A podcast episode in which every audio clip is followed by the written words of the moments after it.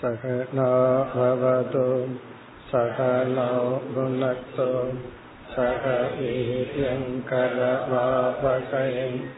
तेजस्विनावदीतमस्तु मा विद्विषावकैः ॐ शान्ति शान्ति शान्तिः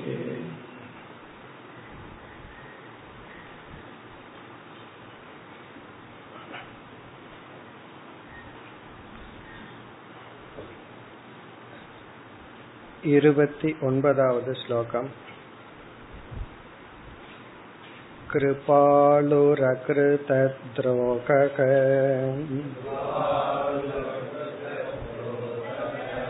तितिक्षुः सर्वदेहिनाम्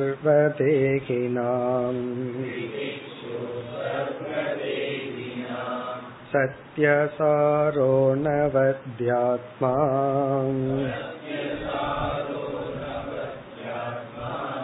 नवद्यात्मा समः सर्वोपकारकः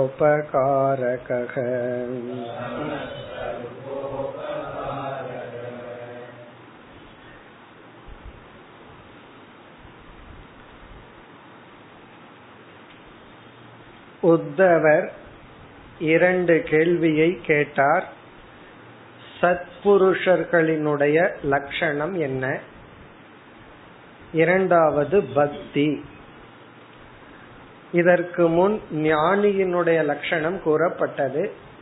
ஞானியினுடைய நடத்தை வர்ணிக்கப்பட்டது. அங்கு பகவான் முக்தியினுடைய லட்சணம் பந்தத்தினுடைய லட்சணம் இதையெல்லாம் கூறி முக்தனுடைய வாழ்க்கை எப்படி இருக்கும் மனநிலை எப்படி இருக்கும் என்று வர்ணித்தார். அப்பொழுது இறுதியில் பகவான் சத்சங்கத்தின் மூலமாக பக்தியின் மூலமாக ஞானியாக முடியும் முக்தனாக முடியும் என்று சொன்னார். சத் சங்கத்தின் மகிமையை பகவான் கூறினார் பக்தியினுடைய மகத்துவத்தை பேசினார். ஆகவே உத்தவர் கேட்டார் சத்புருஷர்கள் யார்? இங்கு ஞானிகள் என்று அல்ல யார் மேன்மக்கள்? அவர்களுடன் இருக்கின்ற தொடர்பினால் நாம் மேல்நிலையை அடைய முடியும். பிறகு பெரியவர்களால் ஏற்றுக்கொள்ளப்பட்ட பக்தி எப்படிப்பட்டது? இதுதான் கேள்வி. இதில் நாம் சென்ற வகுப்பில் ஆரம்பித்தோம். இருபத்தி ஒன்பதாவது ஸ்லோகத்திலிருந்து முப்பத்தி மூன்றாவது ஸ்லோகம் வரை முப்பது பண்புகளை இங்கு பகவான் கூறி இந்த பண்புகள் யாரிடம் இருக்கின்றதோ அவர்களெல்லாம் சத்புருஷர்கள் என்று சொல்வார். அதற்கு பிறகு இந்த அத்தியாயம் முடியும் வரை பக்தியை பற்றி பகவான் பேச போகின்றார். நம்ம பார்த்தோம் இங்கு வந்து பக்தி என்பது நம்மிடம் இருக்கின்ற சிறிய அன்பு அதை பகவானிடம் கொடுத்து மேலான அன்பை பெறுதல் பக்தியினுடைய முடிவான நிலையை அடைதல். அதுல நம்ம ஆரம்பித்தோம். இந்த இருபத்தி ஒன்பதாவது ஸ்லோகத்தில் ஏழு பண்புகளை பகவான் குறிப்பிட்டுள்ளார். முதல் மூன்று பண்புகளை பார்த்து முடித்துள்ளோம். கிருபாலுகு அகிருத துரோக திதிக்ஷுகு. சர்வதேகினாம்ங்கிறத கிருபாலு அகிருத்த துரோகங்கிற இடத்துல சேர்த்தி கொள்ள வேண்டும். சர்வதேகினாம் எல்லா ஜீவராசிகளிடத்திலும் கிருபாலுகு கிருபை கருணை என்ற உணர்வுடன் கூடியவன். இதை நம்ம பார்த்தோம். துக்கேஷு. யாராவது துயரப்பட்டால் நம்ம மனசுல வரவேண்டிய உணர்வு வந்து கருணை. இரண்டாவது அகிருத துரோக நம்பிக்கை துரோகம் செய்யாதவன். துரோகம்னா ஏமாற்றுதல். ஒருவர் நம்மை நம்பி விட்டால் அந்த நம்பிக்கைக்கு பாத்திரமாக இருத்தல். ஏன் நம்பிக்கை துரோகம் செய்கிறார்கள் என்றால் அதனால ஒரு பலன் அவர்களுக்கு கிடைக்கின்றது. பணமாகவோ பொருளாகவோ கிடைக்கிறது. இந்த தவிர வேற என்ன கிடைச்சிரும்?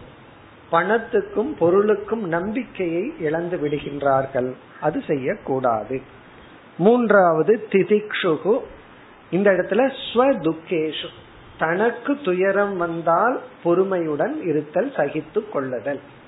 மற்றவர்களுக்கு துயரம் வந்தால் அங்கு நம்ம மனசுல வர வேண்டிய உணர்வு வந்து கருணை.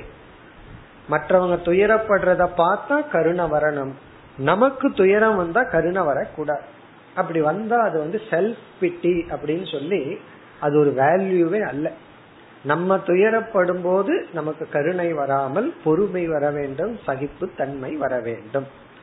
இதை நம்ம பார்த்து முடித்தோம். இனி நான்காவது சத்திய சாரக. நான்காவது பண்பு சத்திய சாரக. அதாவது மேன்மக்கள் சான்றோர்கள் உயர்ந்தவர்கள் இவர்களிடம் இருக்கின்ற அடுத்த பண்பு சத்திய சாரக. சத்தியம் என்றால் நமக்கு தெரிஞ்ச பொருள் தான் உண்மை பேசுதல். உண்மையாக இரு நடந்து கொள்ளுதல். சத்தியம்னா வாய்மை. சத்திய சாரகங்கிற சொல்லுக்கு இரண்டு பொருள் உண்டு. முதல் பொருள் வந்து ஸ்திதம். உறுதி. அதாவது சத்தியத்தில் உறுதியாக இருப்பவர்கள் சத்தியத்தில் இருப்பவர்கள் அப்படின்னா உண்மை பேசுபவர்கள் வாய்மையை பின்பற்றுபவர்கள்.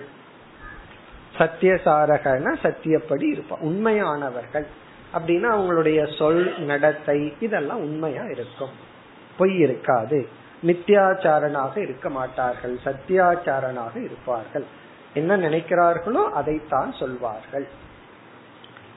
அது முதல் பொருள். இப்ப சாரக என்றால் அதில் இருப்பவர்கள் உறுதியாக இருப்பவர்கள். இரண்டாவது பொருள் சத்தியம்ங்கிறதுக்கு அதே பொருள் தான் வாய்மை.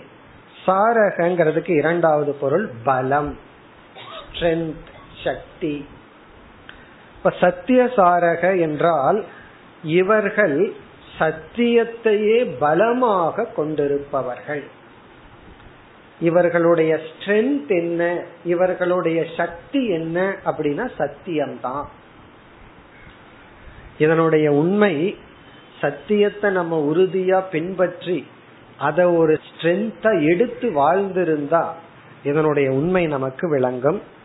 சத்தியத்தை பலமாக கொண்டவர்கள். இப்ப நம்ம வந்து எத்தனையோ பொருள்களை பலமா கொண்டிருக்கிறோம். பலம்னு சொன்னா அந்த பொருளினுடைய இருப்புல நமக்கு ஒரு ஸ்ட்ரென்த் வரணும் நமக்கு ஒரு செக்யூரிட்டி வரணும். அதனுடைய பிரசன்ஸ்ல வந்து நமக்கு ஒரு ஒரு ஸ்ட்ரென்த் வரணும் ஒரு ஒரு பாதுகாப்பை நம்ம உணரணும். அதத்தான் பலம் சொல்றோம். எனக்கு இதெல்லாம் பலம் இருக்கு. ஒரு ராஜாவுக்கு இவ்வளவு படைகள் இருக்குன்னு என்ன அர்த்தம்? இவ்வளவு பலம் இருக்குன்னு என்ன அர்த்தம்? அது வந்து அந்த ராஜாவுக்கு வந்து இந்த நாட்டை காப்பாற்ற முடியும் அப்படிங்கிற ஒரு உறுதி. மனதுல வந்து ஒரு ஸ்ட்ரென்த்தை கொடுக்கு.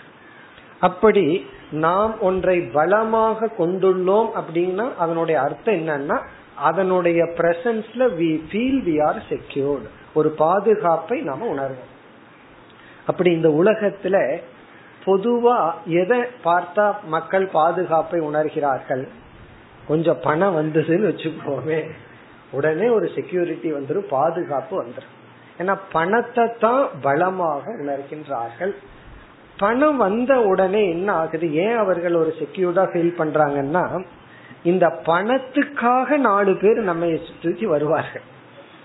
அந்த பணத்தை பறிச்சுட்டு போறதுக்காகத்தான். அந்த பணத்தை என்ஜாய் பண்றதுக்காகத்தான். நம்ம என்ன நினைச்சிட்டோம்? நமக்கு பாதுகாக்க கொடுக்க வர்றாங்கன்னு நம்ம நினைச்சிட்டு மறுபடியும் ஒரு செக்யூரிட்டி வருது. ஆள் பலம் அடியாட்கள் எல்லாம் சுத்தி இருந்த ஒரு செக்யூரிட்டி வருது. ஒரு பலம் நம்ம கிட்ட இருந்த மாதிரி வருது. ஆனா கொஞ்சம் யோசிச்சு பார்த்தா அவங்க எல்லாம் எதுக்கு வந்திருக்காங்க? நம்ம கிட்ட இருக்கிற பணத்துக்காக வந்திருக்காங்க. பணத்தை நம்ம கிட்டயே வச்சு பாதுகாக்க கொடுக்க வரல. அதுல இருந்து பலனடைய வரைக்கிறார்கள் அது தெரியாம பணம்னு வந்தா அதை திருடுறதுக்கு ஆள் வருது. நம்ம என்ன நினைக்கிறோம்? ரெண்டுமே செக்யூரிட்டியா நினைக்கிறோம். பணமும் செக்யூரிட்டின்னு நினைக்கிறோம். அதனால வர்ற ஆட்களை ஒரு பாதுகாப்புன்னு நினைக்கிறோம். அப்படி இல்லாமல் இவர்கள் சத்தியத்தை பலமாக கொண்டுள்ளவர்கள். இவங்க மனசுல வந்து ஒரு பலம் இருக்கான் தைரியம் இருக்கான் என்னன்னா நான் உண்மை பேசுறேன் நான் உண்மை பேசிட்டேன் நான் உண்மையா இருந்துட்டேன் என்ற எண்ணமே அவர்களுக்கு பலத்தை கொடுக்கின்றது. உண்மையிலேயே அப்படி இருந்தோம்னா அது ஒரு பலம் வரும். ஆரம்பத்துல பயம் வரலாம். உண்மை பேசிட்டோமே ஏதாவது கஷ்டமோ அப்படின்னு ஒரு பயம் வரலாம். ஆனா உண்மையிலேயே இந்த உண்மையில ஒரு சக்தி நமக்கு வரும் ஒரு பலம் நமக்கு வரும். அதை உணர்ந்தவர்கள். ஆனா பல பேர் வந்து பொய்யத்தான் பலமாக கொண்டுள்ளார்கள். ஒருவர் வந்து ரொம்ப மனம் திறந்து உண்மையை சொன்னார். என்ன உண்மையை சொன்னாருன்னா எப்ப என்னால பொய் பேச முடியலையோ அப்பதான் உண்மைய பேசுவேன். அப்போ நேச்சுரல் டெண்டன்சி என்னன்னா பொய் சொல்லி பாக்குறது அந்த இடத்துல பொய்யே சொல்ல முடியாதுன்னா வழி இல்லாம உண்மைய சொல்றது. சாஸ்திரம் தலைகீழ சொல்லுது. வேற வழியே இல்லைன்னா நீ பொய் சொல்லலாம். அப்படி பொய் சொன்னாலும் அது உண்மைன்னு சொல்லுது. அதுவே சத்தியம்னு சொல்லுது. ஆனா நம்ம தலைகீழான கிரவுண்ட் வச்சிருக்கோம். அதாவது வந்து பொய்யை பலமாக கொண்டுள்ளவர்கள் அப்படின்னு என்ன அர்த்தம்? ஒருத்தர்கிட்ட அந்த பொய் சொல்லிட்டோம். அந்த பொய் தான் நமக்கு பாதுகாப்பாக இருக்கு அந்த ரிலேஷன்ஷிப் எது வரைக்கும் தொடரும்னா அந்த பொய் தெரியாத வரைக்கும். ஆகவே இந்த அனைத்து உறவுகளுக்கும் பலமாக சாதாரணமா விளங்கி வருவது பொய் தான் அவர் அதுக்கு தகுந்த பொய் சொல்லுவார். இவர் எதற்கு தகுந்த பொய் சொல்லுவார்? இந்த பொய்யிலேயே உறவுகள் எல்லாம் ஓடிட்டு இருக்கு என் உறவல்ல நம்ம வாழ்க்கையே ஓடிட்டு இருக்கு அப்படி இல்லாமல் மகான்கள் சத்தியத்தை பலமாக கொண்டிருப்பார்கள். ஆரம்பத்துல சத்தியத்தை பலமா கொண்டோம்னா அதுல பல கஷ்டங்கள் நமக்கு வரும். ஹரிச்சந்திரனுடைய கதையே அதுதானே. ஹரிச்சந்திரனுடைய கதை என்ன சொல்லுதுன்னா உண்மை பேசினா கஷ்டப்படுவேன்னு சொல்லுது. அதனால உண்மை பேசாதன்னு அர்த்தம் கிடையாது. உண்மை பேசுனா ஆரம்பத்துல கஷ்டம் வரும். ஆனால் அதுதான் உனக்கு உண்மையான சக்தி உண்மையான பலம். இப்ப சத்திய சாரகனா இறுதி பொருள் சக்தியே ஸ்ரத்தா வாய்மையில் நம்பிக்கை உடையவர்கள். உண்மை பேசுறதுல அவர்களுக்கு நம்பிக்கை இருக்கு. வழி இல்லாம உண்மை பேசுறேன்னு உண்மை தான் பேசுறது உண்மைதான் நமக்கு நன்மையை கொடுக்கும் நமக்கு உயர்வை கொடுக்கும் என்ற நம்பிக்கை உடையவர்கள். ஆனா இந்த சத்திய சாரகனா சத்தியம் சாரக அல்லது பலம் எஸ்ய சக யாருக்கு சத்தியமே பலமாக இருக்கின்றதோ? இப்ப மகாத்மா காந்திக்கு எது பலமா இருந்ததுன்னா வாய்மை தான் அந்த வாய்மை தான் அவருக்கு ஒரு பலத்தை கொடுத்தது ஒரு சக்தியை கொடுத்துச்சு. அவர் வந்து உலகமே ஒரு மகான்னு சொல்ற ஒரு பெயர் எப்படி கிடைச்சதுன்னா சத்தியத்தினாலதான். அப்படி சத்தியத்தை பலமாக கொண்டவர்கள். ஒரு பெரிய தொழிலதிபர் ரொம்ப கோடிக்கணக்கில் வியாபாரம் பண்றவர். அவர் வந்து என்னிடத்தில் அவருடைய மன உணர்வை பகிர்ந்தார். அவருடைய வியாபாரம் சில கஷ்டங்கள் வரும் பொழுது பல பேர் வந்து அறிவுரை சொன்னார்கள். என்ன அறிவுரை? இந்த மாதிரி ஏமாத்தலாம் இந்த மாதிரி ஏமாத்தலாம் டாக்ஸ் இப்படி ஏமாத்தலாம் இதை மறைக்கலாம் அப்படின்னு பல பொய்கள். பேங்க் மேனேஜருக்கு கொஞ்சம் நீங்க கொடுத்தீங்கன்னு சொன்னா ரைட் ஆஃப் பண்ணுவாரு. அப்ப பேங்க் ஏமாத்துறது எப்படி? பேங்க் மேனேஜர் மூலமா பேங்க் ஏமாத்துறது. இப்படி எல்லாம் லிஸ்ட் கொடுத்தார். அவர் வந்து நான் இவ்வளவு நாளா நேர்மையாவே இருந்துட்டேன். கஷ்ட காலத்துல எதுக்கு இது பண்ணணும்? பிசினஸ் லாஸ் ஆகட்டும் நஷ்டம் ஆகட்டும்னு அவர் சத்தியத்தை ஃபாலோ பண்ணாராம். அவர் வந்து ஏமாத்தி இருந்தா எத்தனை கோடி வந்திருக்குமோ அதை விட பல கோடி சத்தியத்தினால எனக்கு கிடைச்சது. கொஞ்ச நாள் எடுத்துட்டது அவ்வளவுதான் அப்படின்னு சொல்லி அந்த சத்தியத்தினுடைய மகத்துவத்தை அவர் ஷேர் பண்ணார். அதான் சத்தியம் பலம். ஒரு கஷ்டம்னு வரும் பொழுது நம்ம அறியாமல் ஏமாற்றிடலாம் பொய் சொல்லிடலாம்னு சொல்லி பொய்மையை பலமாக கொண்டுள்ளோம். ஆனா அப்படி இல்லாமல் சத்தியத்தை பலமாக கொண்டிருத்தல். அதான் சத்திய சாரக. இனி அடுத்தது ஐந்தாவது பண்பு. அனவத்யாத்மா. அனவத்யாத்மா. இங்கு ஆத்மா என்ற சொல்லுக்கு மனம் அந்த கரணம் என்று பொருள். ஆத்மான அந்த கரணம் மனம் நம்ம சூக்ம சரீரம் மனம் புத்தி இவைகளெல்லாம். அவத்தியம் என்றால் வெறுக்கத்தக்க கீழான என்று பொருள். அனவத்தியம் என்றால் வெறுக்கத்தகாத கீழ்மை அல்லாத. அனவத்தியாத்மா என்றால் வெறுக்கத்தகாத குணங்களுடன் கூடி இருப்பவன் அனவத்தியாத்மான வெறுக்கத்தகாத குணங்களுடன் கூடி இருப்பவன்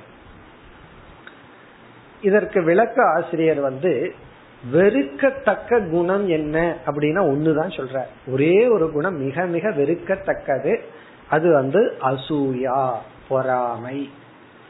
பொறாமை போன்ற வெறுக்கத்தக்க குணங்கள் அற்றவன். போன்ற இது போல சில குணங்கள். சில தீய குணங்கள் எல்லாம் சில சமயங்கள்ல நம்ம அதை சொல்லி பெருமைப்பட்டுக்குவோம். நான் பெரிய கோவக்காரன் அப்படின்னு சொல்லி பெருமைப்பட்டுக்கிறது. அது ஏதோ ஒரு பெருமைக்குரிய குணம் மாதிரி. ஆனா யாருமே நான் பெரிய பொறாமக்காரன்னு சொல்லி பெருமைப்பட மாட்டார்கள். ஏன்னா அது யாராலும் விரும்பத்தக்க குணம் அல்ல. அப்படி யாராலும் விரும்பாத குணங்கள் அப்படிப்பட்ட குணம் அற்றவன். அனவத்யாத்மா வெறுக்கத்தக்க குணம் இல்லாதவன். அனவத்யாத்மா அல்லது வந்து பண்பாடற்ற தன்மை இல்லாதவன். பண்பாடுடன் கூடியவன். ஒரு கல்ச்சர்டு பர்சன் அர்த்தம். அனவத்யாத்மான ஒரு கல்ச்சர் பண்பாடுடன் கூடியவன். பண்பாடு அற்றவன் அல்ல அப்படின்னு அர்த்தம். அல்லது மனித தன்மையுடன் கூடியவன்.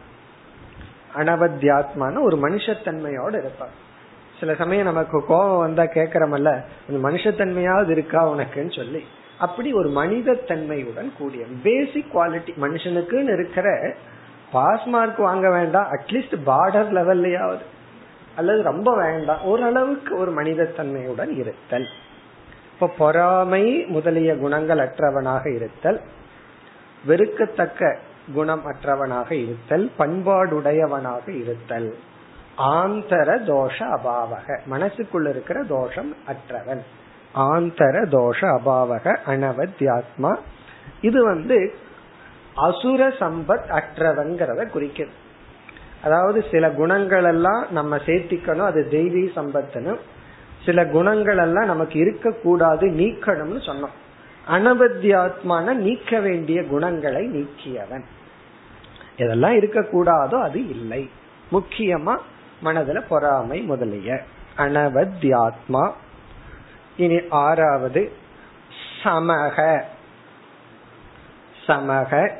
நம்ம இந்த இடத்துல பண்புகளினுடைய லட்சணத்தை மட்டும்தான் பார்க்க போறோம்.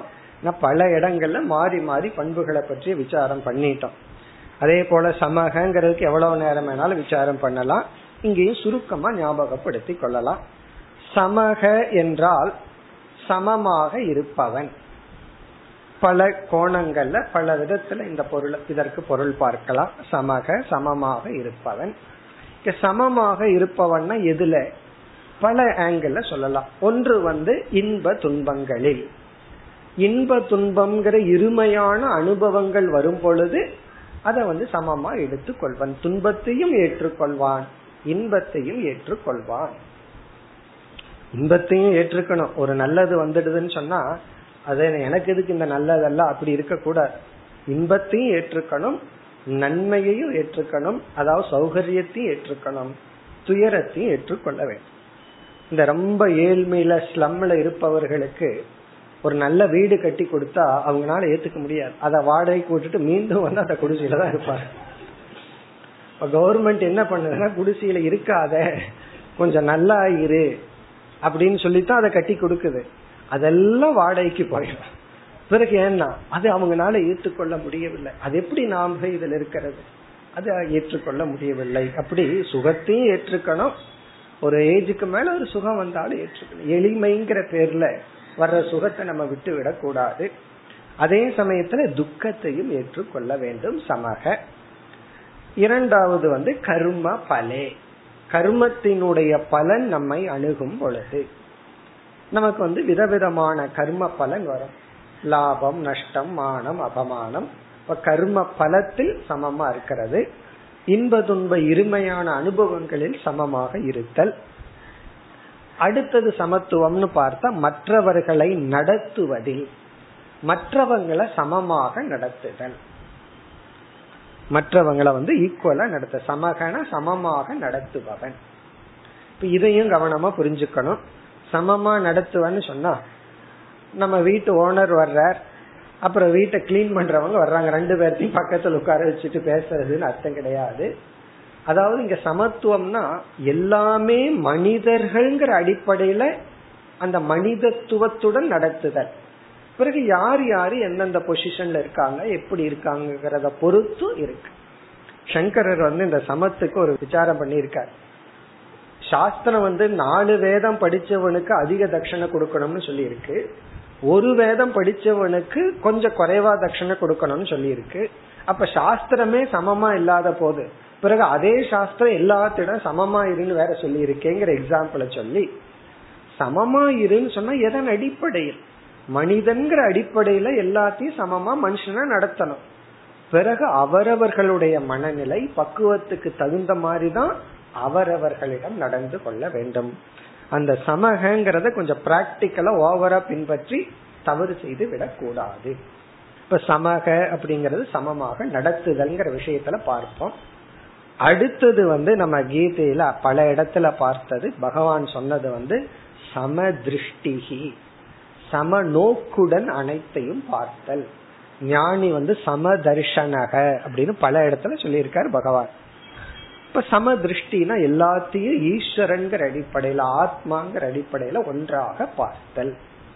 அப்படிங்க சமகங்கிற வேல்யூவை வந்து பல கோணத்துல விசாரம் பண்ணலாம். சமமா எடுத்துக்கொள்ளுதல் அப்புறம் கர்த்தாவா இருக்கும்போது கர்ம யோகத்துல வந்து சமத்துவம். எனக்கு பிடிச்ச செயல் பிடிக்காத செயல் கடமையா இருந்துட்டா சமமான பாவனையுடன் செய்தல். அப்படி கர்த்தாவா சமமா செயல்படுதல் சமமா பலனை வாங்குதல் எல்லோரிடமும் சமமா நடந்து கொள்ளுதல் சமமான உள்நோக்கு இப்படி பல இடத்துல இந்த சமத்துவத்தை கொண்டு வரலாம். சமத்துவம்ங்கிறது சாதனையாகவும் சொல்லப்பட்டிருக்கு லட்சியமாகவும் சொல்லப்பட்டிருக்கு. அதாவது கர்மயோகமே சமத்துவத்தில் ஆரம்பிக்கிறது நம்முடைய இறுதி கோல் என்னன்னா நம்ம எல்லாத்திலையும் ஈக்குவல் ஆயிருவோம் பேலன்ஸ் அடைஞ்சிரும் சம சமத்துவ நிலையை நாம் அடைந்து விடுவோம். பிறகு தியானம்ங்கிற டாபிக்ல எல்லாம் உணவு உறக்கம் இதுல சமநிலை. இப்படி இங்க சமகங்கிற வேல்யூ எல்லா இடத்திலையும் பின்பற்றப்படுகிறது. ஒரு பண்பை பின்பற்றும் பொழுதே சமத்மா தான் பின்பற்றணும். நான் அகிம்சைய பின்பற்றன்னு சொல்லி நான் கொசு அடிக்க மாட்டேன் அதை அடிக்க மாட்டேன்னு சொல்லிட்டு உட்கார்ந்துட்டு இருக்க கூடாது. அதுலயும் சமம். எல்லாத்திலையும் சமமாக இருத்தல். இனி இந்த ஸ்லோகத்தினுடைய கடைசி வேல்யூ சர்வ உபகார கக சர்வோபகார கக சர்வ என்றால் எல்லா ஜீவராசிகளுக்கும் உபகார கக உபகார ககன உதவி செய்பவன். எல்லோருக்கும் உதவி செய்கின்ற மனநிலையை உடையவன். சர்வ உபகார கக ஹெல்பிங் டெண்டன்சி யதா சக்தி முடிந்த அளவு மற்றவர்களுக்கு உதவுபவன். ஹெல்ப் பண்றவன் அர்த்தம். உபகாரகன உபகாரகன உதவி செய்பவன். இது ஒரு வேல்யூ அதாவது இந்த வேல்யூனுடைய மகத்துவம் என்னவென்றால் இந்த மனிதர்களுடைய மனதுல ஒரு பெரிய பலகீனம். என்ன பலகீனம்னா மற்றவர்களிடமிருந்து எதிர்பார்த்தல். இந்த எக்ஸ்பெக்டேஷன் அப்படிங்கிறது நமக்குள்ள ஊறி இருக்கிற ஒரு பெரிய விபரீத பாவம். அதாவது நம்மால யாரு எந்த பயனும் அடைஞ்சிருக்க மாட்டாங்க. அவங்க கிட்டயே எக்ஸ்பெக்டேஷன் அடைஞ்சிருந்தாவது ஒரு ஒரு லாஜிக் இருக்கு ஒரு நியாயம் இருக்கு. நம்மிடம் இருந்து ஒருத்தர் ஏதாவது ஒரு பயன் அடைஞ்சிருந்தா அவங்க கிட்ட இருந்து ஏதாவது எதிர்பார்த்தா அதுல ஒரு நியாயம் இருக்கு. ஒரு லாஜிக்கும் இல்லாம எனக்கு எல்லாம் உதவி பண்ணணும். நீ என்ன பண்ணுவியோ அதை கேட்காத. எனக்கு எல்லாமே ஹெல்ப் பண்ணணும். அவன் மனுஷன் தானே நான் கஷ்டப்படுறேன் பார்த்தா தெரியலையா? நம்ம ரோட்ல நடந்து போயிருப்போம் நம்ம பேக் விழுந்திருக்கு. ஒருத்தர் பார்த்துட்டு போறாருன்னு வச்சுக்கோமே உடனே அவர் மேல நம்ம கோபம் வந்துடும் காரணம் நான் விழுந்து கிடக்குது பார்த்துட்டு சும்மா போறானே ஒரு டியூட்டி அவன் வந்து ஹெல்ப் பண்ண மாட்டானா? இதே இது நம்ம என்ன பண்ணுவோம்ங்கிறது வேற விஷயம். பட் இப்படி ஒரு எதிர்பார்ப்பு நான் இந்த கஷ்டத்துல இருக்கேன். இப்ப நம்ம அறியாமல் நம்ம மனசுல ஒரு சிறிய கஷ்டம் வந்ததுன்னா உடனே சுத்தியும் முத்தியும் பார்க்க ஆரம்பிச்சிடும் யாரு ஹெல்ப் பண்ணணும்? உதவி வந்து பண்ணணும். அது ஒரு ரைட்டு மாதிரி. அது நம்மளுடைய உரிமை மாதிரி நினைச்சிடறோம். அவங்க உதவி பண்ணணுங்கிற என்ன நெசசிட்டி இருக்கு? பார்த்துட்டு போலாம் பார்த்துட்டு சிரிக்காம போனா பெரிய விஷயம். பார்த்துட்டு போட்டு உடனே கோபம் வந்துடும் அவன் பார்த்துட்டு போனான் பாரு ஒரு உதவியும் பண்ணல. நான் கஷ்டத்துல இருக்கிறத பார்த்துட்டு. அப்போ நான் இது எதை குறிக்குதுன்னா நம்ம மனசுல ஒரு எதிர்பார்ப்பை குறிக்கின்றது. இந்த உலகம் நமக்கு உதவி பண்ணணும். ஒரு எதிர்பார்ப்பு. அது ஒரு வருஷம் எல்லாத்தையும் துறந்து சாது வாயிட்டார்னா அவர் ஓவர் எதிர்பார்ப்பு. எல்லாம் நமக்கு எல்லாம் பண்ணிடணும். நான் தான் எல்லாத்தையும் விட்டுட்டேனே. அப்போ விட்டுட்டேன்னா எல்லாம் பண்ணுவாங்கன்னு விட்டா அது விடுறதே அல்லவே. நான் தான் எல்லாத்தையும் விட்டுட்டேனே எனக்கு எல்லாம் வந்து எல்லாம் பண்ணணும். ஃபேக்ட் யாரு எனக்கு எதுவும் பண்ண வேண்டாம் அப்படிங்கறது தான் சந்நியாசம். ஆனா நம்ம எரியாமல் ஒரு எதிர்பார்ப்பு வந்துவிடும். ஒரு சிறு தியாகம் செய்தால் இந்த ஒரு எதிர்பார்ப்பு நமக்கு வந்துடும் இது ஒரு ஸ்டேஜ் அடுத்த ஸ்டேஜ் வந்து யாராவது நம்மிடம் இருந்து பயன் அடைந்திருந்தால் இது ரொம்ப ஸ்ட்ராங் இது. அவர்களிடம் இருந்து நமக்கு எதிர்பார்ப்பு வந்துவிடும். ஏன்னா பயன் அடைஞ்சிருக்காங்கல்ல? என்னால பயன் அடைந்துள்ளார்கள்? ஆகவே அவர்கள் எனக்கு ஏதாவது செய்தாக வேண்டும். இந்த எதிர்பார்ப்ப பிரேக் பண்றதுங்கிறது நம்ம மனதில் இருக்கிற ஒரு பெரிய இரும்பு திரைய உடைச்சிட்டு வர்ற மாதிரி. இது சாதாரணமானது அல்ல அவ்வளவு சுலபமா நம்மளால பிரேக் பண்ண முடியாது. இது நமக்கு தெரியாமலே இருக்கிற ஒரு பெரிய ஒரு இரும்பு திரை. அவ ஒரு ஸ்ட்ராங்கான ஒரு கதை. அதாவது இந்த உலக நம்மிடம் பயன்பட்டு இருந்தால் இந்த உலகம் நமக்கு ஏதாவது செய்யணுங்கிற ஒரு எண்ணம். இந்த ஒரு பெரிய ஒரு ஆட்டிடியூடு தப்பான ஒரு பாவனை இருக்கல்லவா அதுக்கு ஆன்டிடியூட் தான் சர்வ உபகார கதை அதாவது உடம்புல ஒரு வைரஸ் போயினா வேற ஒரு மாத்திரையை சாப்பிட்டு அதுக்கு தீக்கிறோம். ஒரு தப்பான பாவனை உள்ள இருந்ததுன்னா அதை நீக்கிறதுக்கு வேறொரு பாவனை உள்ள போகணும். அந்த பாவனை தான் ஹெல்பிங் டெண்டன்சி உதவி செய்கின்ற மனநிலை. இந்த மனநிலை என்ன என்றால் மற்றவங்க கஷ்டப்படும் பொழுது ஃபர்ஸ்ட் வேல்யூ பார்த்தோம். கிருபாலுகு இரக்கம் வரணும் அப்படின்னு சொல்லி பார்த்தோம். சில பேர் இரக்கம் மட்டும் வந்துட்டு போயிடும். ஐயோ பாவம் அப்படின்னு மனசுல இறக்கம் வந்துட்டு அந்த இறக்கம் அப்படியே இறங்கி போயிடும். அந்த இறக்கம் அடுத்த ஸ்டேஜ்ல என்ன பண்ணணும்? உதவியாக மாற வேண்டும். உதவி செய்கின்ற மனப்பான்மையாக மாற வேண்டும். அந்த ஒரு ஆட்டிடியூட கொடுத்து அது ஒரு ஆக்ஷன்ல இறங்கணும். இங்க உபகாரக அப்படின்னு சொன்னா உதவி செய்கின்ற மனநிலை. மற்றவங்களுக்கு உதவி செய்யலாம் ஹெல்ப் பண்ணலாம்ங்கிற தாட் அந்த ஒரு ஆட்டிடியூட் அந்த ஒரு மனநிலை. நம்ம எந்த அளவுக்கு செய்ய முடிகிறதோ இல்லையோங்கிறது வேறு விஷயம். அல்லது நம்ம உதவி செஞ்சு அந்த உதவியினால அவங்க பயன் அடையறாங்களா இல்லையாங்கிறது வேறு விஷயம். உதவிய பயன்படுத்தி கொண்டாங்களாங்கிறதும் கூட இரண்டாவது பட்சம். இங்க முக்கியம் என்னன்னா நம்ம மனசுல அந்த ஒரு டெண்டன்சி உதவி பண்ணணும். முடிஞ்ச வரைக்கும் ஹெல்ப் பண்ணலாம் உதவி செய்யலாம்ங்கிற ஒரு எண்ணம். இந்த உதவின்னு சொன்னா இப்ப நாலு முறை நாலு பேர்த்துக்கு உதவி பண்றோம்னு வச்சுக்கோமே அப்ப நம்ம ஒரு புது விதமான அனுபவத்தை சந்திப்போம். அந்த என்ன அனுபவம்னா அந்த உதவுறதுனாலயே ஒரு மகிழ்ச்சியை நம்ம அடைவோம். ஒரு ஹெல்ப் பண்றதுலயே ஒரு மகிழ்ச்சி நமக்கு கிடைக்கும். உதவி செய்யறதுனாலயே மகிழ்ச்சி கிடைச்சதுன்னா அதை அனுபவிச்சுட்டு பழகிட்டோம் அப்படின்னா பிறகு யாரு உதவியை அடைந்தார்களோ அவங்க ஏதாவது எக்ஸ்ட்ரா செய்யணுங்கிற எதிர்பார்ப்பு அப்படியே நீங்கிடும் ஒருவர் வந்து நமக்கு கரும்பு ரொம்ப பிடிக்கும். கரும்பை கொடுத்து சாப்பிடுங்கிறார். சாப்பிட்டதுக்கு அப்புறம் சாப்பிட்டதுக்கு கூலி வேணுமான்னு கேக்குறாரு வச்சுக்கோமே. இது கிராமத்துல சொல்லுவாங்க கரும்பு தீங்கிறதுக்கு கூலி வேணுமா அப்படி அப்படின்னா என்ன நீங்க கரும்பு கொடுத்ததே கூலி தான் எங்கிட்ட கேட்காம இருந்தா சரி பணம் கேட்காம இருந்தா சரி. இதுக்கு கூலி வேண்டாம் காரணம் என்ன? இதுவே சுகம். அப்படி உதவி செய்யறதுலயே மனம் சந்தோஷத்தை அடைந்து பழகிவிட்டால் யார் உதவியை அனுபவித்தார்களோ அவர்களிடத்துல எந்த எதிர்பார்ப்பு இருக்காது. அதாவது ஒரு ரிலேஷன்ஷிப்பை துறக்கிறது தான் உறவை விட்டு விடுறது தான் இறுதி லட்சியம்னு சொன்னா அந்த உறவுக்கு வந்து எது பிரிட்ஜா இருக்குன்னா எக்ஸ்பெக்டேஷன் எதிர்பார்ப்பு தான் உறவையே நம்ம நிலைநாட்டி கொண்டிருக்கு.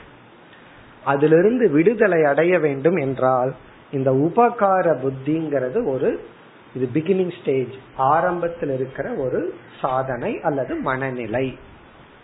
அப்ப இந்த ஹெல்பிங் நேச்சர் சில பேர்த்த பார்த்தா அப்படி இருக்கிறத நம்ம பார்க்கலாம்.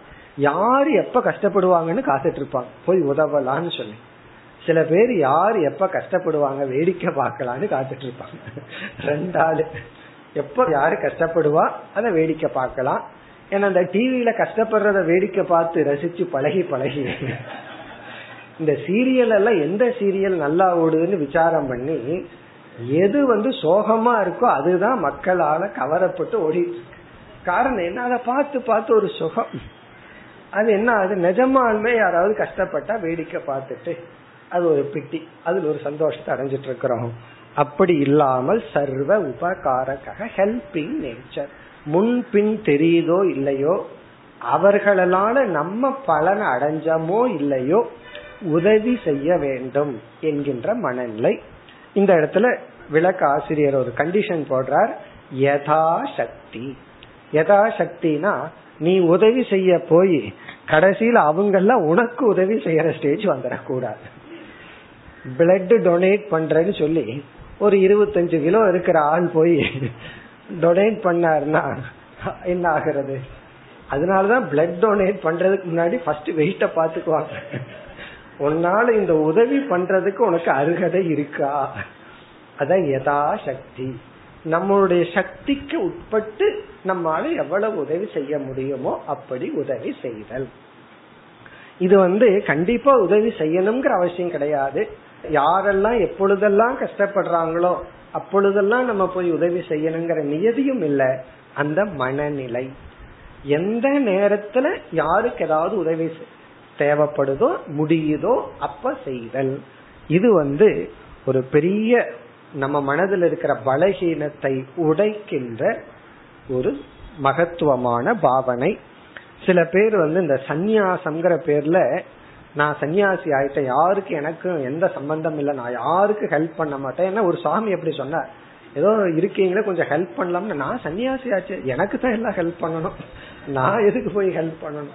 அது ரொம்ப தவறான எண்ணம். நம்ம எந்த ஆசிரமத்தில் இருந்தாலும் சரி பிரம்மச்சரிய ஆசிரமத்திலயோ இல்லறத்திலயோ வானப்பிரஸ்தாசிரமோ சன்னியாசாசிரமோ எந்த ஆசிரமத்தில் இருந்தாலும் மனதுல இயற்கையா உதவி செய்கின்ற ஒருத்தரோட பொருள் விழுகுதுன்னா யோசிக்காம நம்ம கை போகணும் அதை எடுக்கிறது. ஒருத்தர் விழுகிறாருன்னா நம்ம எரியாமல் அதை தாங்கி பிடிக்க போகணும். அது இயற்கையா நடக்கணும்.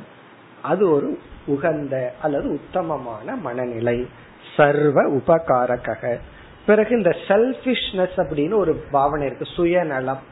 அதுக்கு இது ஒரு ஆன்டிடியூட் இந்த சுயநலமா சில பேர் வாழ்ந்து பழகி விடுவார்கள். தான் தனக்குன்னு ஒரு சர்க்கிள் போட்டு வச்சுக்கிறது. அதை தாண்டி போக மாட்டார்கள். அப்படி இல்லாம அந்த சுயநலம்ங்கிற புத்தியிலிருந்து வெளிவருவதற்கு உதவி செய்கின்ற மனப்பான்மை நல்லது. இந்த மனப்பான்மை இருந்தா தான் ஒருத்தன் ஃபியூச்சர்ல சிஷ்யனா மாறி சேவை அப்படிங்கறதெல்லாம் பண்ண முடியும். இப்ப கமிட்டடா சேவை பண்ணணும் அப்படின்னா அதுக்கு வந்து அந்த உபகார புத்தி இருக்க வேண்டும். அப்படி சேவைக்கு சுயநலத்தை நீக்க பிறகு எதிர்பார்ப்பை நீக்க நமக்கு உதவி செய்தல்ங்கிற ஒரு மனநிலை மிக மிக முக்கியம். சர்வ உபகார கக இப்ப ஏழு பண்புகள் முடிவடைந்தது. இனி அடுத்த ஸ்லோகம் முப்பதாவது ஸ்லோகம். कामैरगतधीर्दान्तः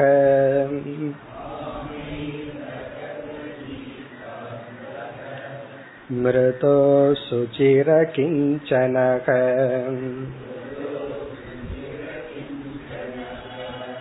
अणिघो मिथभुक्षान्तः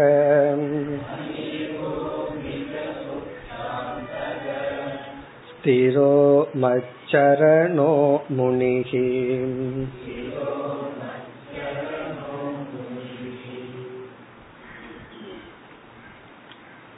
இந்த முப்பதாவது ஸ்லோகத்தில் பகவான் பதினோரு பண்புகளை குறிப்பிட்டுள்ளார் லெவன் பதினோரு பண்புகள் இதெல்லாம் நம்ம ஏற்கனவே பல இடங்கள்ல பார்த்ததுதான் முதல் பண்பு காமைஹி அகத தீஹி காமைஹி அகத தீஹி தீஹி என்றால் மனம். நம்முடைய மன தீஹி. ஹத தீஹி இங்க ஹதம் அப்படின்னா தாக்கப்பட்ட. அகத தீஹினா தாக்கப்படாத மனதை உடையவன். ஹதம்னா அடிச்சு உதைக்கிறது. அகதகன அடி உதைப்படாத அகத தீகி தாக்கப்படாத மனம். பாதிக்கப்படாத மனம். ஹததீகின பாதிக்கப்பட்ட மனம். அகததீகின பாதிக்கப்படாத மனம். அதாவது ஆங்கிலத்துல சொல்லணும்னா டிஸ்டர்ப் ஆகாத மைண்ட் எப்பொழுது? காமைகி காமைகி என்றால் இன்பத்தை கொடுக்கின்ற பொருள்களினுடைய சந்நிதியில். இன்பத்தை கொடுக்கிற பொருள் இருக்கும் பொழுது அதனால மனம் சஞ்சலப்படாமல் பாதிக்கப்படாமல் இருத்தல். காமைகி அகத தீகி ஒரு உதாரணம் சொன்னா நமக்கு புரிஞ்சிடும். ஒரு குழந்தை அதுக்கு வந்து ஒன்றரை வயசு ரெண்டு வயசு. அது பொதுவா மதியம் தூங்குறது வழக்கம். என்னதான் இருந்தாலும் அது மதியம் தூங்குறது அது வளர்க்க சாப்பிட்ட உடனே. ஒரு நாள் என்ன ஆச்சு? அந்த குழந்தை ஒரு வீட்டுக்கு புதிதான வீட்டுக்கு போகும்போது அந்த வீட்டுல எத்தனையோ புது புது விளையாட்டு பொருள்கள் எல்லாம் இருந்துச்சு. அந்த குழந்தை பார்க்காத ரொம்ப அட்ராக்டிவான விளையாட்டு பொருள்கள். அதை பார்த்த உடனே குழந்தைக்கு ரொம்ப உற்சாகம் வந்துடுது. அதுக்கு தூக்கம் வரல. அவங்க அம்மா என்ன பண்றாங்க? அடிச்சு தூங்க வைக்கிறாங்க அது அழுகுது. மற்ற நேரம் சாதாரணமா தூங்கிடும் ஆனா அந்த நேரத்துல தூங்க வைக்க கூட முடியல. ஏன்னா அந்த குழந்தை ரொம்ப டிஸ்டர்ப் ஆயிடுது. காரணம் என்ன? அந்த இன்பத்தை கொடுக்கின்ற பொருளை பார்த்த உடனே மைண்ட் நார்மல் ஸ்டேட்ல கிடையாது. அப்படி ஒவ்வொருத்தருக்கும் ஒவ்வொரு ஆப்ஜெக்ட் உன்னை பார்க்காத வரைக்கும் நல்லா இருப்பார்கள். பார்த்துட்டாங்க அப்படின்னு சொன்னா அவ்வளவுதான் டிஸ்டர்ப் ஆயிரும். அப்படியே போயிட்டு இருப்பாரு. மெடிக்கல் ஷாப் இருக்கும். அடுத்தது வேற ஒரு ஷாப் இருக்கும். உங்களுக்கே தெரியும் மெடிக்கல் ஷாப் பக்கத்துல வேற என்ன ஷாப் இருக்கும் டாஸ்க் மார்க் ஏதோ சொல்றாங்களே.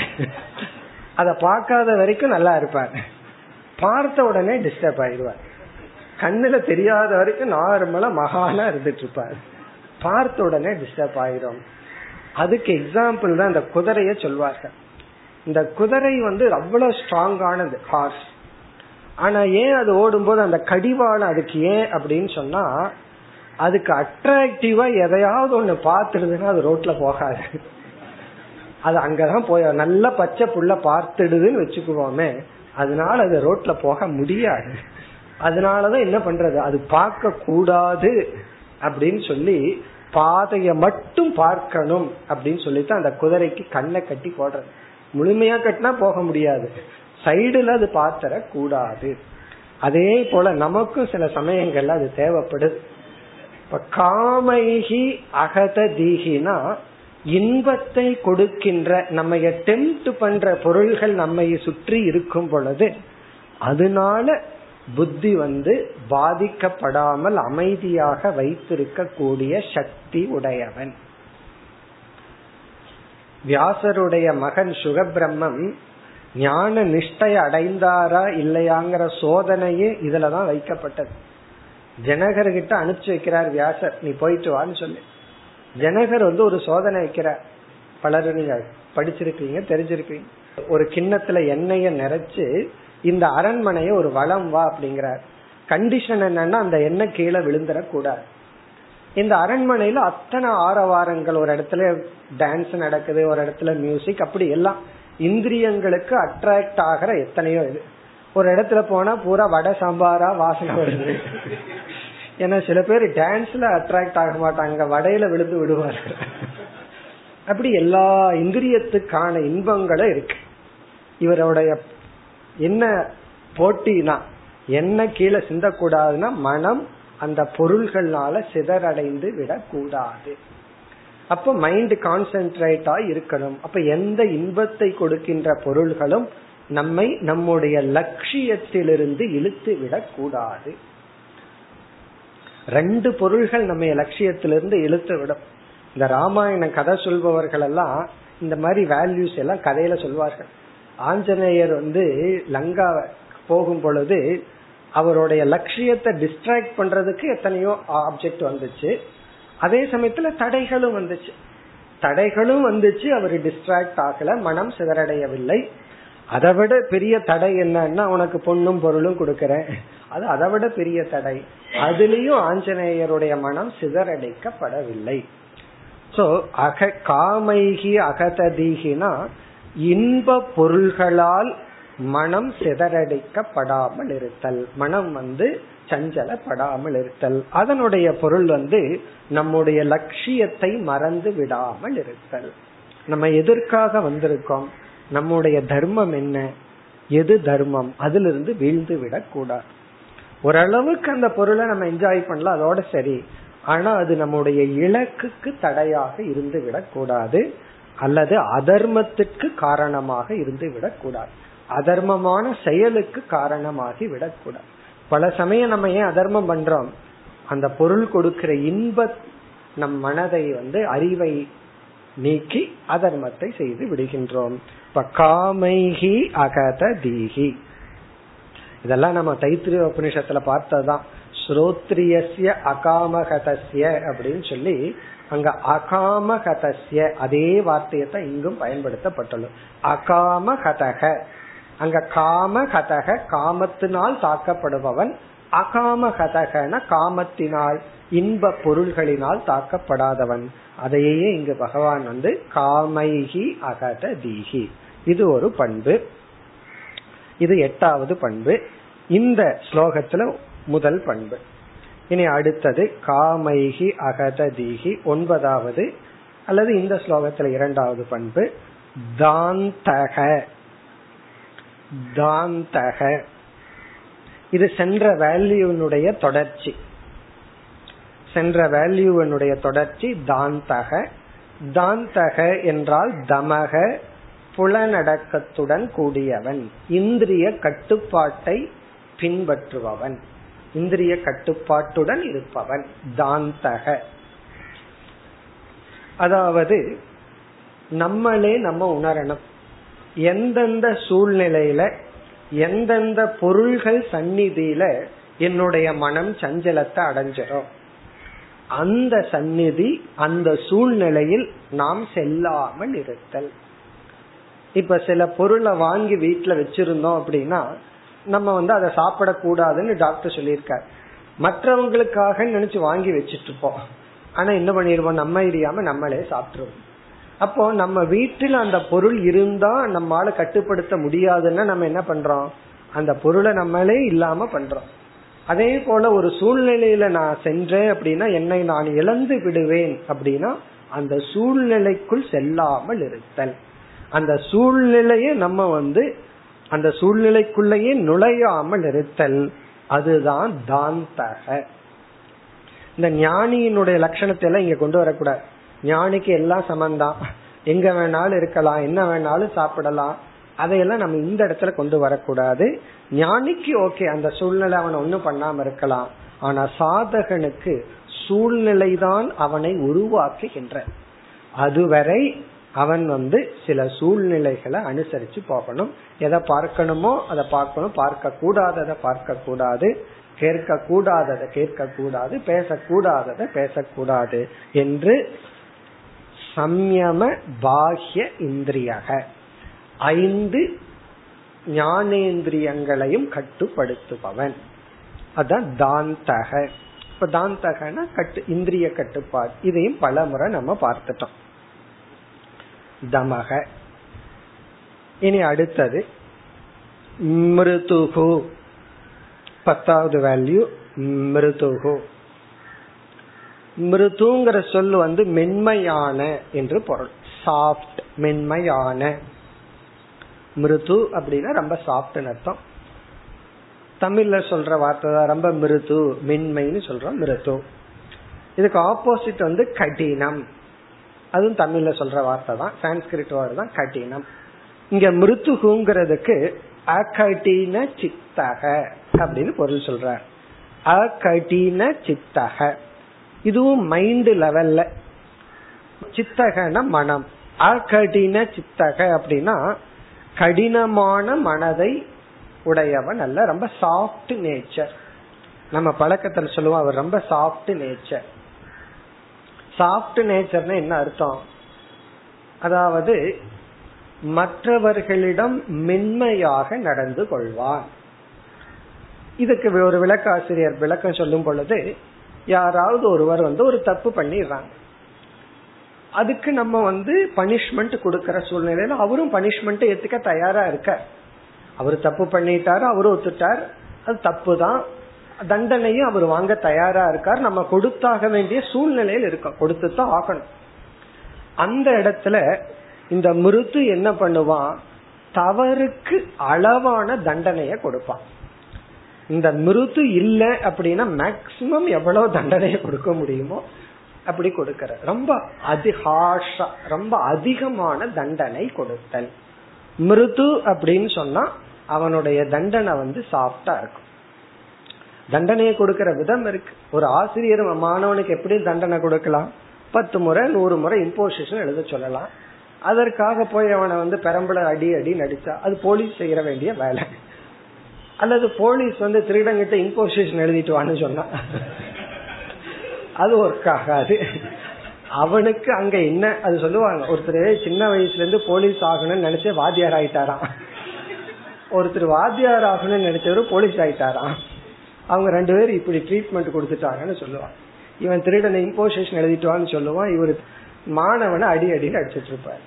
அப்படி இல்லாம சாஃப்ட் மிக மென்மையாக நடந்து கொள்ளுதல்.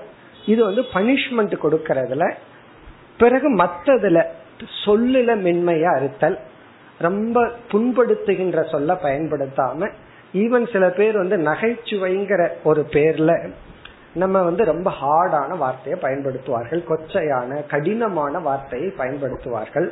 அப்படி இல்லாம ஒருத்தரை சிரிக்க வைக்கலாம் நம்மளும் சிரிக்கலாம். ஆனா அந்த நகைச்சுவை வந்து மென்மையா இருக்கணும் சாஃப்டா இருக்கணும். அது ஹார்டா இருக்க கூடாது ஒரு குறிப்பிட்ட வர்க்கத்தையோ இனத்தையோ இழிவுபடுத்துறதா இருக்கக்கூடாது. அல்லது அவரையோ நம்மையோ இழிவுபடுத்துறா இருக்கக்கூடாது. பொதுவாவே எப்ப சிரிப்பு வரும் அப்படின்னா எப்ப தலைகீழா சொல்றோமோ அப்பதான் சிரிப்பு வரும். அப்படின்னா ரெகுலரா இருக்கிறதுக்கு தலைகீழா இருந்தா தானே சிரிப்பு வரும். அதாவது ஒரு முட்டாள போய் அறிவாளின்னு சொன்னா சிரிப்பு வரும். அப்படின்னா ஆக்சுவலி என்ன பண்றோம்? அவனை இன்னும் மட்டும் தட்டுறான். அதே சமயத்துல வந்து புண்படாமல் இருக்க வேண்டும். அப்ப பேச்சுல பிறகு செயல்ல. நம்மளுடைய ஆக்டிவிட்டிஸ் எல்லாமே கடினமாக இருக்க கூடாது சாஃப்டா இருக்கணும். இது வந்து டுவர்ட்ஸ் அதர்ஸ் இதுவும் தான். மென்மைங்கிறது வந்து மற்றவர்களிடம். மற்றவர் நம்மை அணுகும் பொழுது நம்ம மென்மையா இருக்கணும். அதே சமயத்துல நம்ம இடத்துல நம்ம சாஃப்டா இருக்க கூடாது நம்ம இடத்துல நம்ம கொஞ்சம் ஹார்டா தான் இருக்கணும். அது நம்ம பல முறை பார்த்திருக்கோம். ஞானியினுடைய மனம் ரெண்டுக்கு ஒப்பிடப்படும். ஒன்று மலரை போன்ற மனம் பாறையை போன்ற மனம். மற்றவர்களிடம் இவன் மலரை போல் நடந்து கொள்வான். மற்றவர்கள் இவனிடம் நடந்து கொள்ளும் பொழுது இவன் பாறையை போல் இருப்பான். இது இப்ப தலைகீழா இருக்கும். அதுதான் மாறுறதுதான் மோட்சமே. மோட்சத்தை ரொம்ப ஈஸியா சொல்லிடலாம். மற்றவங்கிட்ட நம்ம போகும்போது நம்ம வந்து மற்றவங்க நம்ம இடத்துல வரும்போது ரொம்ப சாஃப்டா இருப்போம். யார் என்ன சொன்னாலும் உடனே அடிபட்டுருவோம். மற்றவர்களிடத்துல நம்ம போகும்போது ரொம்ப ஹார்டா இருப்போம். பாறாங்கல்ல மாதிரி வச்சிருப்போம். அது தலைகீழ மாறணும். இங்க மிருது அப்படிங்கறது தன்னிடத்தில் அல்ல மற்றவர்களிடத்தில். தன்னிடத்துல கொஞ்சம் ஸ்ட்ராங்கா தான் இருக்கணும். ரொம்ப சாஃப்டா எல்லாம் இருக்கக்கூடாது. இனி அடுத்தது மிருதுகு சுச்சிஹி. அடுத்து பதினோராவது வேல்யூ சுச்சிஹி. இதுவும் நமக்கு தெரிஞ்சதுதான். சுச்சிகினா தூய்மை. தூய்மை. தூய்மையை நம்ம எங்க ஆரம்பிக்கிறதுனா நாம் பயன்படுத்துகின்ற பொருள்ல ஆரம்பிக்கலாம். அல்லது நாம இருக்கிற ஸ்ட்ரீட்ல இருந்து ஆரம்பிக்கணும். நம்ம எந்த ஸ்ட்ரீட்ல இருக்கிறோம்? அதுல ஆரம்பிச்சு பொரு உடை பிறகு வந்து உடல் நம்முடைய சொற்கள் மனம் எல்லாமே தூய்மையாக இருத்தல். சுச்சிகி. நம்ம வீட்டை தூய்மையா வச்சிருக்கிறது பயன்படுத்துற பொருள்களை தூய்மையா வச்சுக்கிறது அல்லது வேதாந்த புஸ்தகத்திலிருந்து ஆரம்பிக்கணும். நம்ம புஸ்தகத்தை வந்து நல்லா தூய்மையாக வைத்து கொள்ளுதல் அட்டையெல்லாம் போட்டு.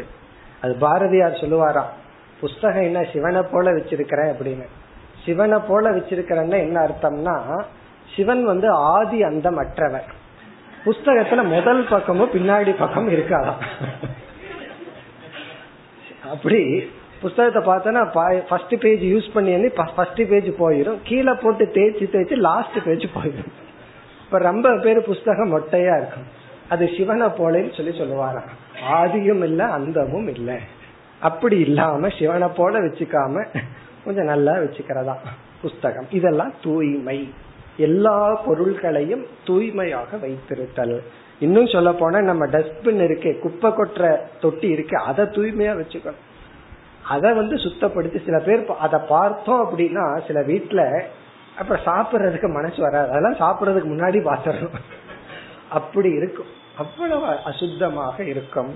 அப்படியெல்லாம் இல்லாம தூய்மையாக அனைத்தையும் வைத்திருத்தல். சதாச்சாரக ஆச்சாரம் வந்து தூய்மையாக இருத்தல் நடத்தை. இனி அடுத்தது இந்த தூய்மையெல்லாம் நம்ம பார்த்துட்டோம். அகிஞ்சனக. பன்னிரெண்டாவது வேல்யூ அகிஞ்சனக. அகிஞ்சனகங்கிற வேல்யூ அபரிகிரக அபரிகிரகன தேவைக்கு மேல் பொருளை சேர்த்தி கொள்ளாமல் இருத்தல். அகிஞ்சனகன தேவைக்கு மேல அளவுக்கு மேல் பொருள் தேடாதவன் பொருள் சேர்க்காதவன். இந்த ரெண்டும். அளவுக்கு மேல பொருளை சேர்க்கவும் கூடாது தேடவும் கூடாது. ரெண்டு இருக்கு. அதாவது இது போதும் அப்படின்னு வச்சுட்டு பொருளை தேடுறத நிறுத்தணும். தேடிட்டே இருக்க கூடாது சரி தேடல அதுவாக வருது அது எதற்கு விடணும் அப்படின்னு சொல்லி சேர்த்தி கொள்ளவும் கூடாது. பகவான் வந்து நீ தேடுறத நிறுத்தினா கொடுக்க ஆரம்பிச்சிருவாரு சும்மா. அது ஒரு அடுத்த டெஸ்ட் தேடுற வரைக்கும் தேடிட்டு இருப்போம். இனி எதுக்கு தேவைக்கு மேல தேட வேண்டாம்னு முடிவு பண்ணுனா உடனே பகவானோட அடுத்த டெஸ்ட் தேவைக்கு மேல கொண்டு வந்து நிறுத்தி பார்ப்பார். நீ எடுத்து வச்சுக்கிறையா அப்படின்னு. அப்ப சேர்த்து கொள்ள கூடாது. அதாவது இந்த அபரிகிரகம் அப்படிங்கிற வேல்யூவை ஃபாலோ பண்ணுனா அவங்கவுங்க வீட்டுல ஒரு seventy percent of the object காலி ஆயிரும் இல்லாம போயிடும். இன்னைக்கு என் வீட்டுல அபரிகிரகத்தை ஃபாலோ பண்றேன்னு போய் பாருங்க. வீட்டுல எழுபது சதவீதம் ஒண்ணு இருக்கா ஒரு சுவாமி எப்படித்தான் திடீர்னு அவருக்கு அபரிக்கிரக ஞானம் வந்துடுச்சு. போய் பார்த்தார் இந்த ரூம்குள்ள வேண்டாங்கிறதெல்லாம் நான் எடுத்து போட்டுறேன்னு. யோசிச்சு யோசிச்சு பார்த்துட்டு கடைசியில ரூம் விட்டே வெளியே வந்துட்டேன். கடைசியில அவருக்கு என்ன தெரிஞ்சுன்னா ரூமே வேண்டாம். அதே போல புஸ்தகம் படிச்சு முடிச்ச வேணுங்கிற புஸ்தகத்தை மட்டும் வச்சுட்டு வேண்டாத புஸ்தகத்தை எடுத்தெறியலான்னு யோசிச்சு பார்த்தாரு. அப்புறம் பார்த்தா எல்லா புஸ்தகமும் வேண்டாமா தெரியுது. அப்போ அபரிகிரகத்தினுடைய ஃபைனல் என்னன்னா பரிகிரகமே இல்லாதது ஒண்ணுமே வேண்டாம். ஆனாலும் ரிலேட்டிவ்ல விவகாரத்துக்கு ஏதோ வேணுமே. அப்படி தேவையான பொருளை வைத்திருத்தல். ஆனா அகிஞ்சனகங்கிற வார்த்தையினுடைய பொருள் கிஞ்சனகன கொஞ்சம் அகிஞ்சனகன கொஞ்சம் கூட இல்லாதவன். ஒன்றுமே இல்லாதவன் அர்த்தம். அகிஞ்சனகங்கிற வார்த்தைக்கு ஒன்றும் இல்லாதவன். இங்க வந்து ஒன்றும் இல்லை அப்படிங்கறது குவாலிபிகேஷனா சொல்லப்படுது. நம்ம இத புலம்புறதுக்கு பயன்படுத்துறோம் எனக்கு ஒண்ணு இல்லை ஒண்ணு இல்லை. நம்ம எதை வேதனையா புலம்புறமோ அத சாஸ்திரம் வந்து பெருமையா சொல்லுது. ஒன்னில்லாதவன் சாஸ்திரம் நமக்கு மாலை போடுது. ஒன்னில்லாதவன் நம்ம புலம்பிக் கொண்டு இருக்கின்றோம். இப்ப அகிஞ்சனக. இப்ப இங்க அகிஞ்சனக அப்படிங்கறது அபரிகிரக இங்க நம்ம எப்படி புரிந்து கொள்ள வேண்டும்? தேவைக்கு மேல் பொருளை வைத்து மைண்ட் வந்து அந்த பொருள்ல போயிடக்கூடாது. இரண்டாவது பொருள் வந்து பயன்படுத்துகின்ற பொருளில் மமகாரம் அற்று இருக்க வேண்டும். மமத்துவ அபாபக நம்ம பொருளை பயன்படுத்தலாம். அதுல மமகாரம் என்னுடையதுதான் எனக்கு தான் சொந்தம் விட்டு கொடுக்க மாட்டேன். அப்படிங்கிற எண்ணம் இருக்க கூடாது அதாவது வந்து ஒரு பொருள் மீது மமகாரம் இல்லை என்றால் நம்ம எவ்வளவு பொருளை பயன்படுத்தினாலும் அந்த பொருளில தோஷம் நமக்கு வராது. அந்த பொருளினால நம்ம பாதிக்கப்பட மாட்டோம். ஒரு பணமாகட்டும் பொருளாகட்டும். மகாபாரதத்துல அழகான ஒரு ஸ்லோகம் இருக்கு. அந்த ஸ்லோகம் என்ன சொல்லுது? நீ பணத்தை சம்பாரிச்சு உன்னுடைய மனைவி மக்கள் இவர்களை எல்லாம் காப்பாத்திக்கொள். ஏன்னா பணம் இருந்தா தான் அவங்களை எல்லாம் காப்பாற்ற முடியும். பணம் இல்லைன்னா உறவுகளை காப்பாற்ற முடியாது குழந்தைகளை காப்பாற்ற முடியாது வீட்டை காப்பாற்ற முடியாது. அப்ப நீ கஷ்டப்பட்டு பணத்தை சம்பாரிச்சு எல்லாத்தையும் காப்பாத்திக்கோ. பிறகு இரண்டாவது வரியில சததம் தனைகி ஆத்மானம் ரக்ஷே நீ உன்னை பணத்திலிருந்து காப்பாத்திக்கோ. அடுத்த வரி. முதல் வரி பணத்தை கொண்டு எல்லாத்தையும் காப்பாத்து. நீ வந்து நான் இருக்கிறேன்னு வசனம் எல்லாம் பேசினா ஒத்துக்க மாட்டாங்க. கணவன் இடத்துலயோ மனைவி இடத்துலயோ உனக்கு நான் இருக்கிறேன்னு வச்சுக்கணும் உங்ககிட்ட பணம் இருக்கா? அதான் கேட்பாங்க. அங்க போய் வந்து டைலாக் எல்லாம் விடக்கூடாது. நான் உனக்கு துணையா இருக்கேன். வெறும் நான் துணைனா யாரும் ஒத்துக்க மாட்டாங்க. பணம் இருந்தா தான் உன்னை ஏற்றுக்கொள்வார்கள். ஆகவே சாஸ்திரத்துல வியாசர் அப்படியே சொல்றாரு. பணத்தை வச்சுதான் அவங்களை பாதுகாக்க முடியும். சரி ஒன்ன என்ன பண்றதுன்னா அந்த பணத்திலிருந்து ஒன்ன பாதுகாத்துக்கோ அப்படின்னு சொல்லப்படுது. அதுதான் அபரிகிரக பொருளை நம்ம வச்சுக்கலாம். தவறு கிடையாது.